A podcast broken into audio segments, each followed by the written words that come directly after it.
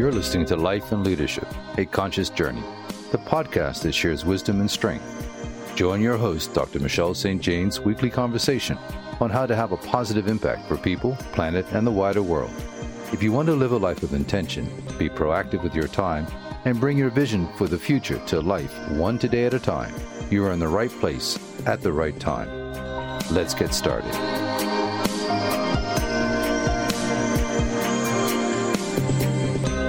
Welcome. Are you ready to take control of your life and develop successful ways to overcome fears and limiting beliefs? Today I have with me Terry Kowalski of Cosmic Soul Solutions. She's an author and a certified life coach for people who want to master their fears. And she's also the host of Soul Solutions Podcast. Well worth a listen, one of my favorites. Terry's mission is to inspire others to transcend fear by living a balanced life where you continue to learn, explore, and create while being present. Join me. We're going to have a rich conversation addressing what Terry calls your intricate thought patterns, old egoic mindsets, and go within to find the answers to create the life you desire. Who better than Terry? She's the author of the 2021 book, Raven, Transcending Fear, a memoir about overcoming sexual abuse, abandonment, and discover your authentic self. She shares her wisdom, encourages us to take that most significant step in overcoming your fears and getting out of your own way. Become consciously aware. What are you conditioned to react to? Terry, welcome. I'm looking forward to reading your book, Raven, Transcending Fear. Can you tell us about your book, please? Sure. My memoir is not something I was ever going to write. I had been asked for years whether or not I would write my story. And it was not just no, it was a hell no, I wasn't going to write it. And then in 2018, I became pregnant with the book. And I'm one of those people that has to research things. So I researched the process. I took a writer's course. 9 months, a book was born. Now it went through some editing. And we've done that in end of 2019, beginning of 2020. And then I got a book contract in October and it comes out in March 2021. But it is a deep walk with me from a place of childhood trauma and abandonment into how I overcame and realized that there was a lot that I was doing and suffering myself, that it wasn't necessarily anyone's fault anymore, but my own thoughts that was causing me suffering. When you have trauma when you're 11, and yet you're still suffering at 40, at some point, it's no longer what actually happened. It's something that's going on inside your own mind that's continually causing you to suffer. And it's understanding that transition, reframing, and understanding what it is and why it is your ego keeps having you suffer through this trauma that happened, 30 years prior. Wow, it's going to be packed with lots of wisdom. And I think much needed, because I resonate with your words. What happened decades later, we have to become response able. We have a response ability. Our executive brain is online and there are some amazing modalities out there to address this trauma, if you know about them, and more importantly, if you're willing to become conscious on your journey. I think we align quite nicely from a place of peace and prayer as well. I resonated with your April 2020 blog about prayer as a two-way communication with spirit. And I love how you put it. It allows for a powerful intentional pivot away from fear and towards your heart's desires. Could you speak about how you came to write that one, Terry? When I had always been very spiritual as a child. And when I came off the airplane back to my dad after the trauma occurred, I told him I needed therapy. And I'm 11. Nobody at the age of 11 understands even what therapy is. But I was aware enough that what had happened to me was a pivotal change in how I would see the world. And I spent a lot of time in prayer after that. And basically, I argued with God. I was very, very angry with God for a long time as to why me? And then answering that question took another 20 years before I realized the why me was that I had already made a contract with my mother before I ever arrived on the planet to have this experience. And through this experience, I'm supposed to then take it and help others. And although my experience is, for me, not as serious as others think it is because of the way I reacted to it.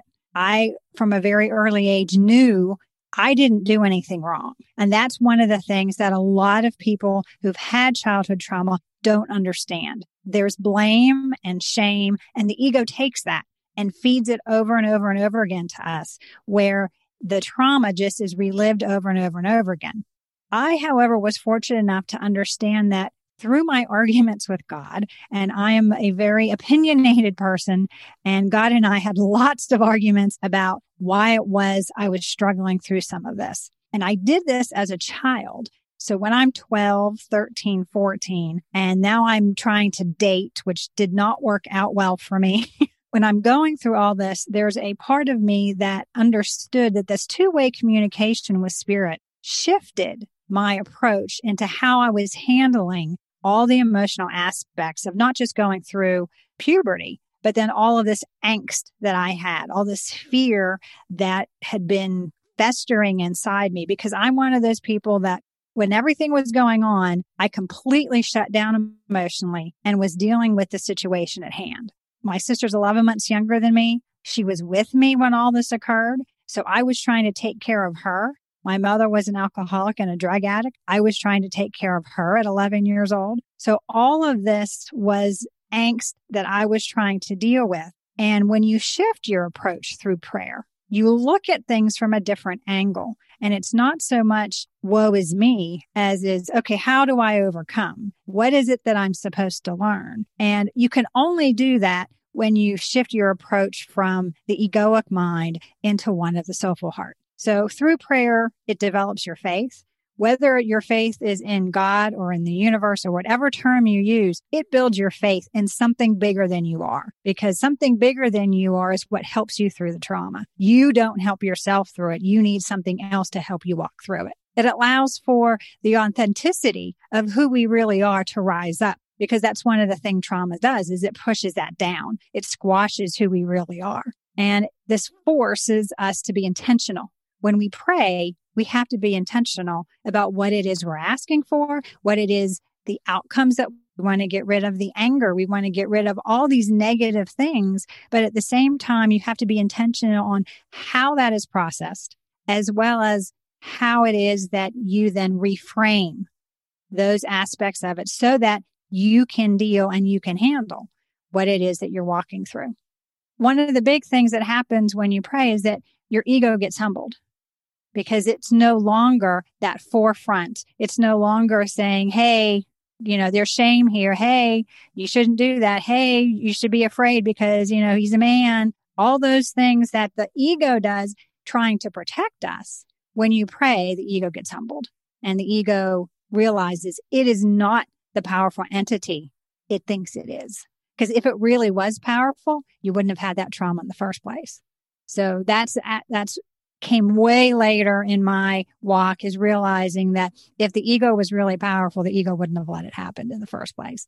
Humbling of the ego is an important aspect to overall transcending the fear and understanding that what prayer is, it's actionable. When we think what we're sitting and wallowing, if we pray, we've taken action, and we've taken intentional action to change our mindset. Because the reality is the awareness that we get through prayer is an awareness of our connection to spirit, our connection to everyone else, our connection to the earth.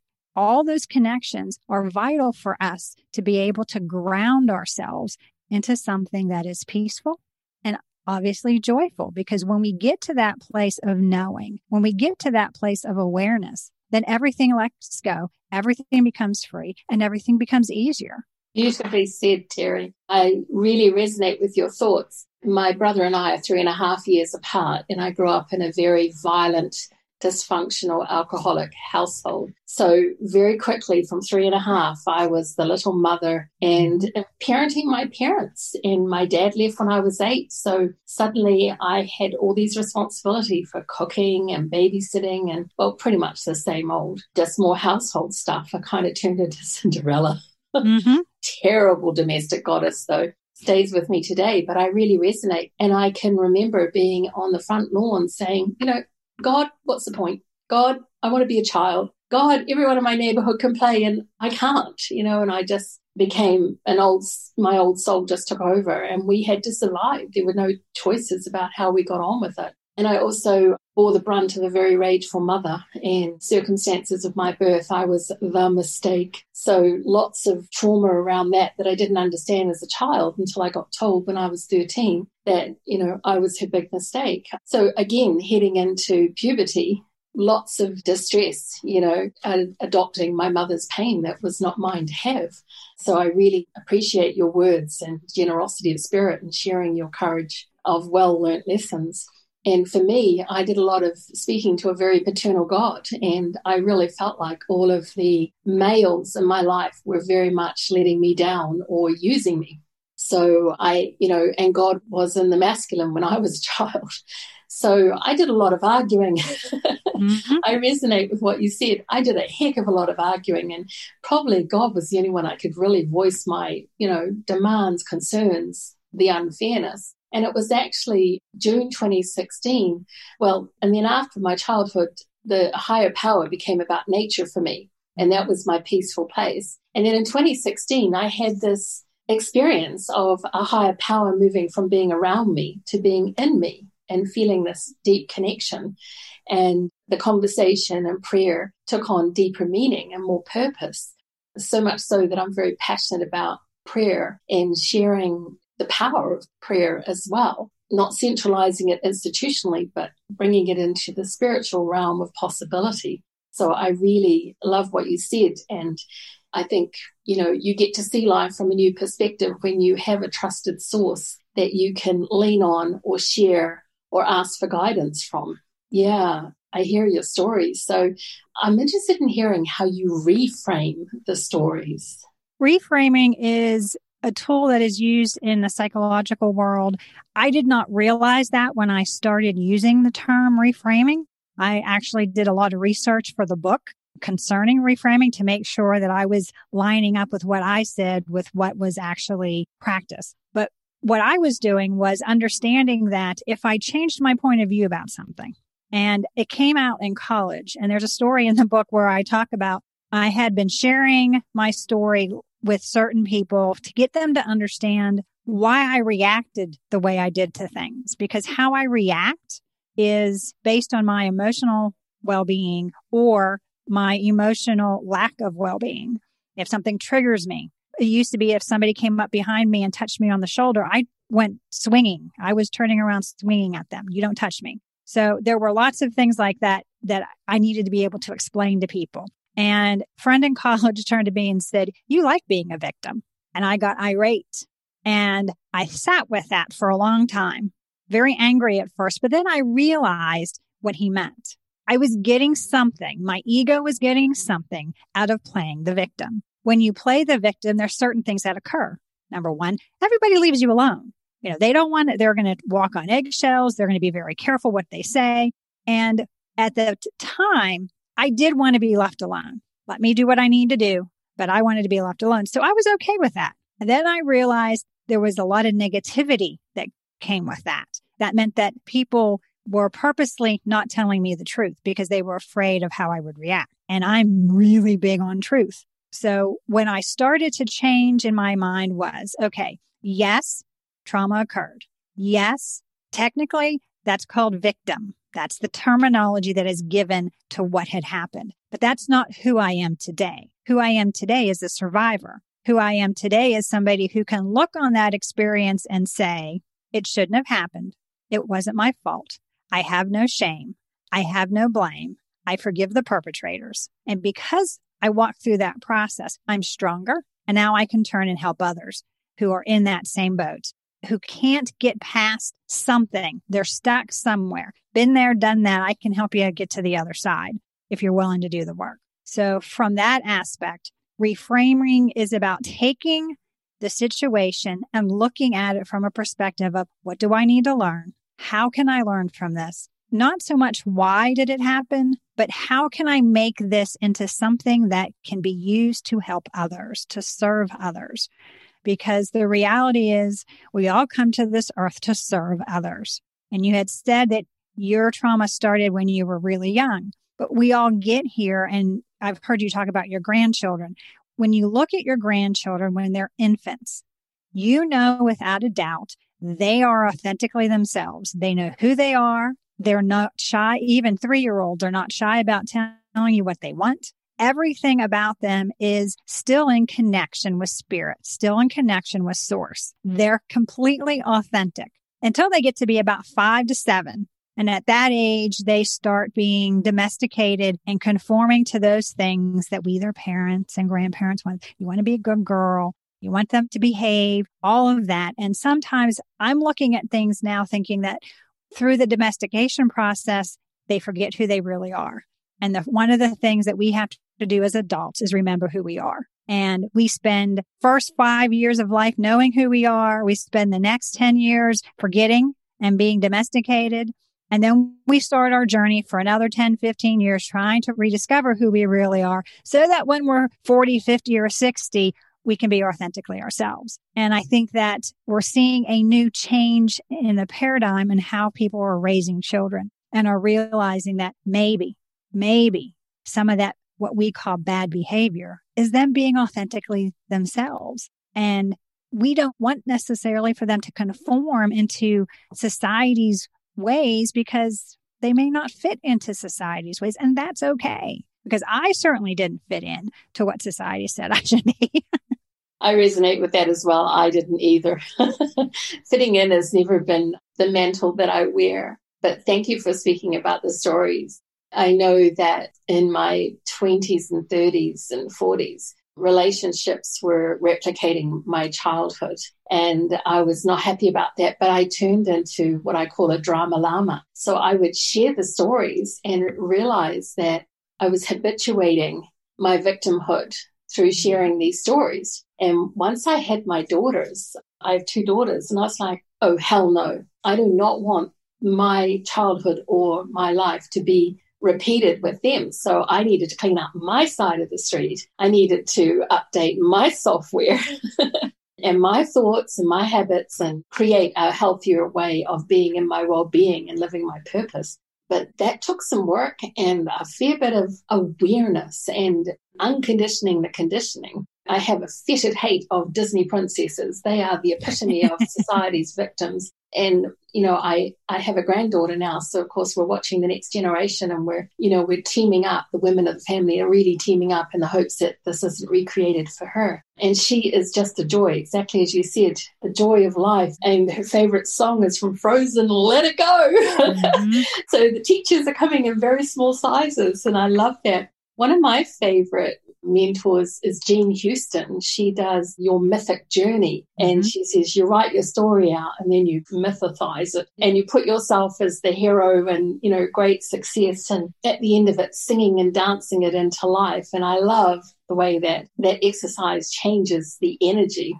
So, Terry, I'm going to just quote you. I love how you say, I'm passionate about the work I do because I've lived through it and I've come out the other side. And I saw the term warrior success stories. I mean, I just celebrate that. That just sounds so fabulous. How did you come about that term? I am a Native American. My mother is Athabaskan, Tinglet, Raven clan. And because of the research I did into that aspect of my mother's family and understanding her story and why it is she ended up how she ended up, I talk about that in the book because she has a horrific story, and she was never, ever going to be the mother I needed. There was no way possible for her to transcend and to do that because she was never aware. And that's part of the problem when you see people who stay in their trauma for most of their lives, is that they don't become aware. And once you have awareness is the first and hardest step to take in overcoming any traumas of any kind. Once you have that, once you are able to be aware and see, okay, there's something here I need to look at, Once you have that awareness, the rest of it actually is not that difficult because you've already taken the first step. You know something is wrong, and you know, obviously, that if something's wrong, there's a way to fix it. Now, the ego thinks there's something wrong where the soul doesn't think anything's wrong. The soul just knows this is your journey. That's the other aspect of this that we battle with the ego. A lot of egoic work in the mind that the ego uses to keep us in our suffering, when we become aware of it, it has to disappear. The hardest part is staying present because the ego works in the past and the ego works in the future. The ego doesn't work in the present. In the present, the only thing that works is the soul. So staying in the present moment becomes paramount to being able to heal. And a lot of times when you start that process, the ego comes and whispers in your ear, and then somebody else says something to you that triggers a memory, and it's hard to stay in that present moment. And that's why getting quiet and becoming prayerful, mindful, journaling, whatever it is you need to do to make sure that you have a foundation that no matter what happens throughout the day, your foundation is of peace. And you don't allow anybody to steal your peace. Because if you are letting people steal your peace, that means you're letting them have your power. And ultimately, that power is supposed to reside within us. That power resides in a place where spirit connects us to the unlimitless power of the universe.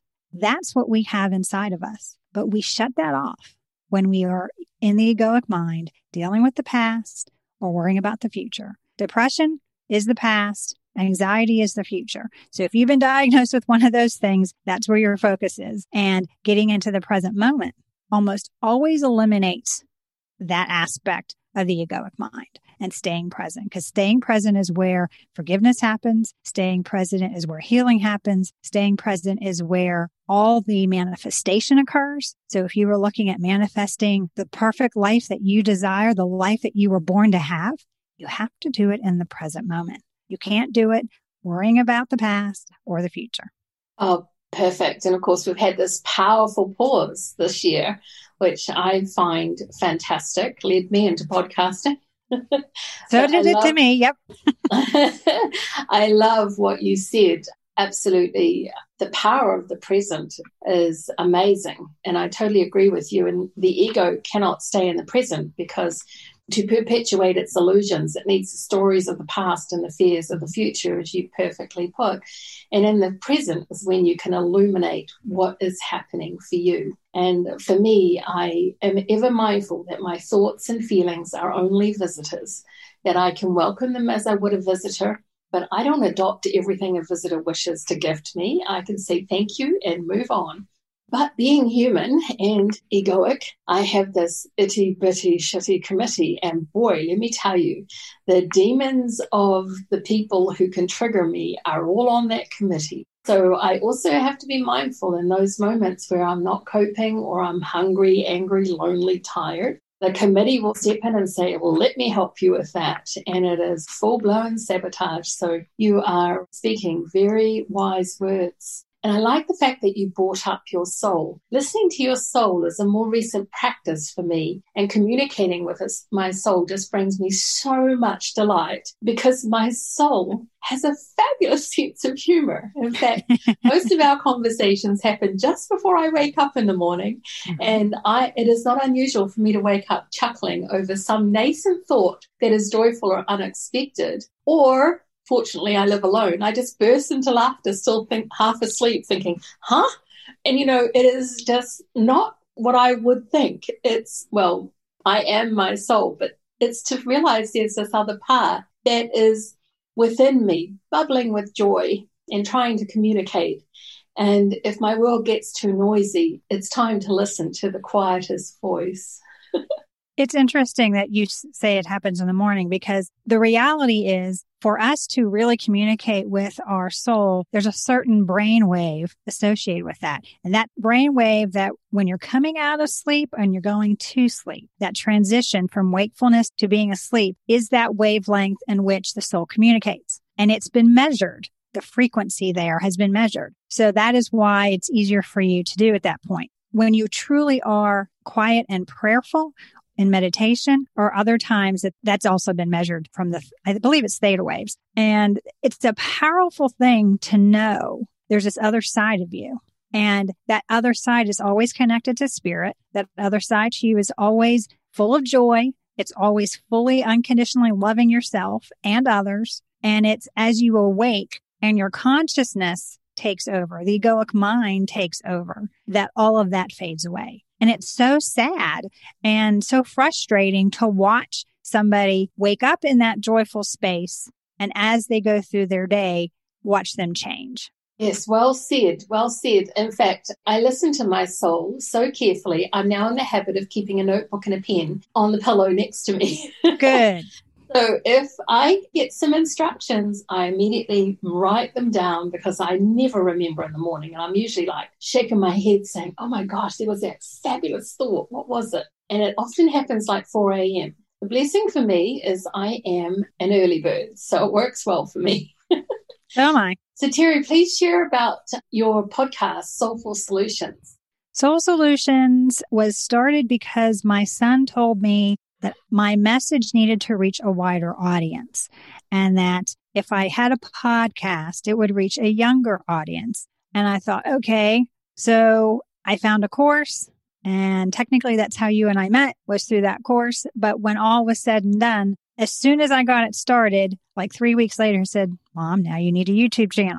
So, because he watches all his podcasts on YouTube, supposedly. But since I started Soul Solutions, the idea was to connect with as many people as I could about the message of understanding that reframing how you perceive things ultimately changes the course of your life, and that it doesn't matter whether you had trauma in your past. It doesn't matter if you are fully in the egoic mind. You can transition, you can transcend out of the fear and overcome the limiting beliefs that we all have, because we're all human. And because of the humanness that we exist in society, and because of the domestication we've all been through, we have these things that we have to overcome. We have these obstacles in our way. That's part of our soulful spiritual journey. And I think that, I believe everybody comes knowing who they are. We forget who we are. And then ultimately our journey is back to spirit, back to our soul, back to being authentically ourselves. We're seeing a larger transcendence of people moving in that direction, not staying stuck in the egoic mind as long as we've had in the past. Exactly. And I'm going to revert back to prayer one more time.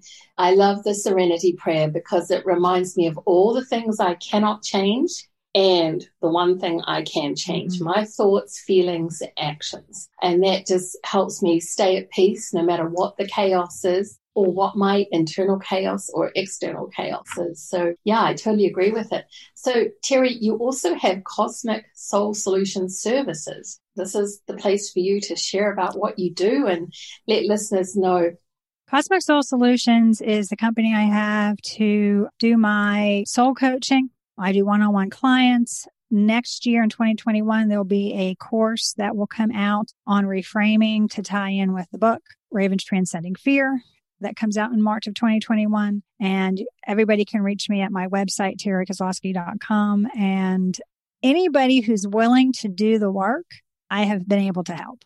If you are unwilling to do the work, then I can't help you. So let's just put that out there. But if you're willing to do the work, I have taken people who have been in utter depression on antidepressants in 12 weeks, have come off their medication and are content and happy, married with children, and having the best life. They never thought they could have the life that they're currently living. I have another client that is one of my super fans. She loves the transcendent work that we've done to give her a different perspective and understand her worthiness. That's one of the things that we women have issues with, is understanding that we are worthy just as we are. We don't need to do anything. We don't need to change how we behave for somebody else. And that's really difficult for a lot of women to understand and comprehend, because we've been trained from our parents, from our grandparents, from society, that we are to be an accessory.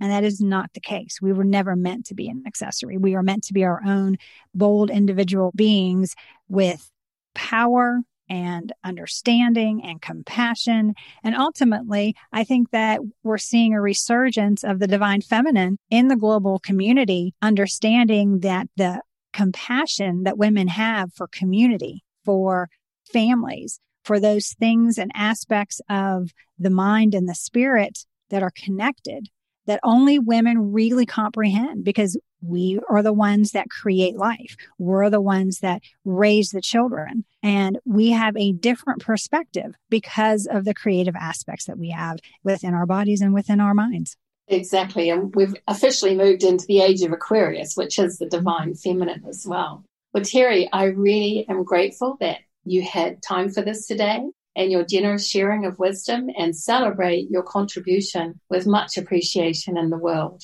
Thank you for having me, Michelle. I've enjoyed it. Thanks, Terry. Okay, so to close the show out, I'm always open to conversation. So if you're someone who feels that something has resonated with you on today's interview or an earlier episode, feel free to reach out to me on any social media platform and we can continue the conversation.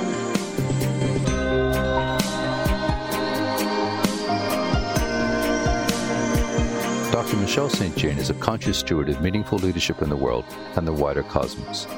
Tune in every Thursday for real talk around life, leadership, and your conscious journey. Be ready to create and cultivate your dreams and soul-hearted desires. Your support is valued. Please subscribe, leave a review and a rating, but more importantly, share with your connections.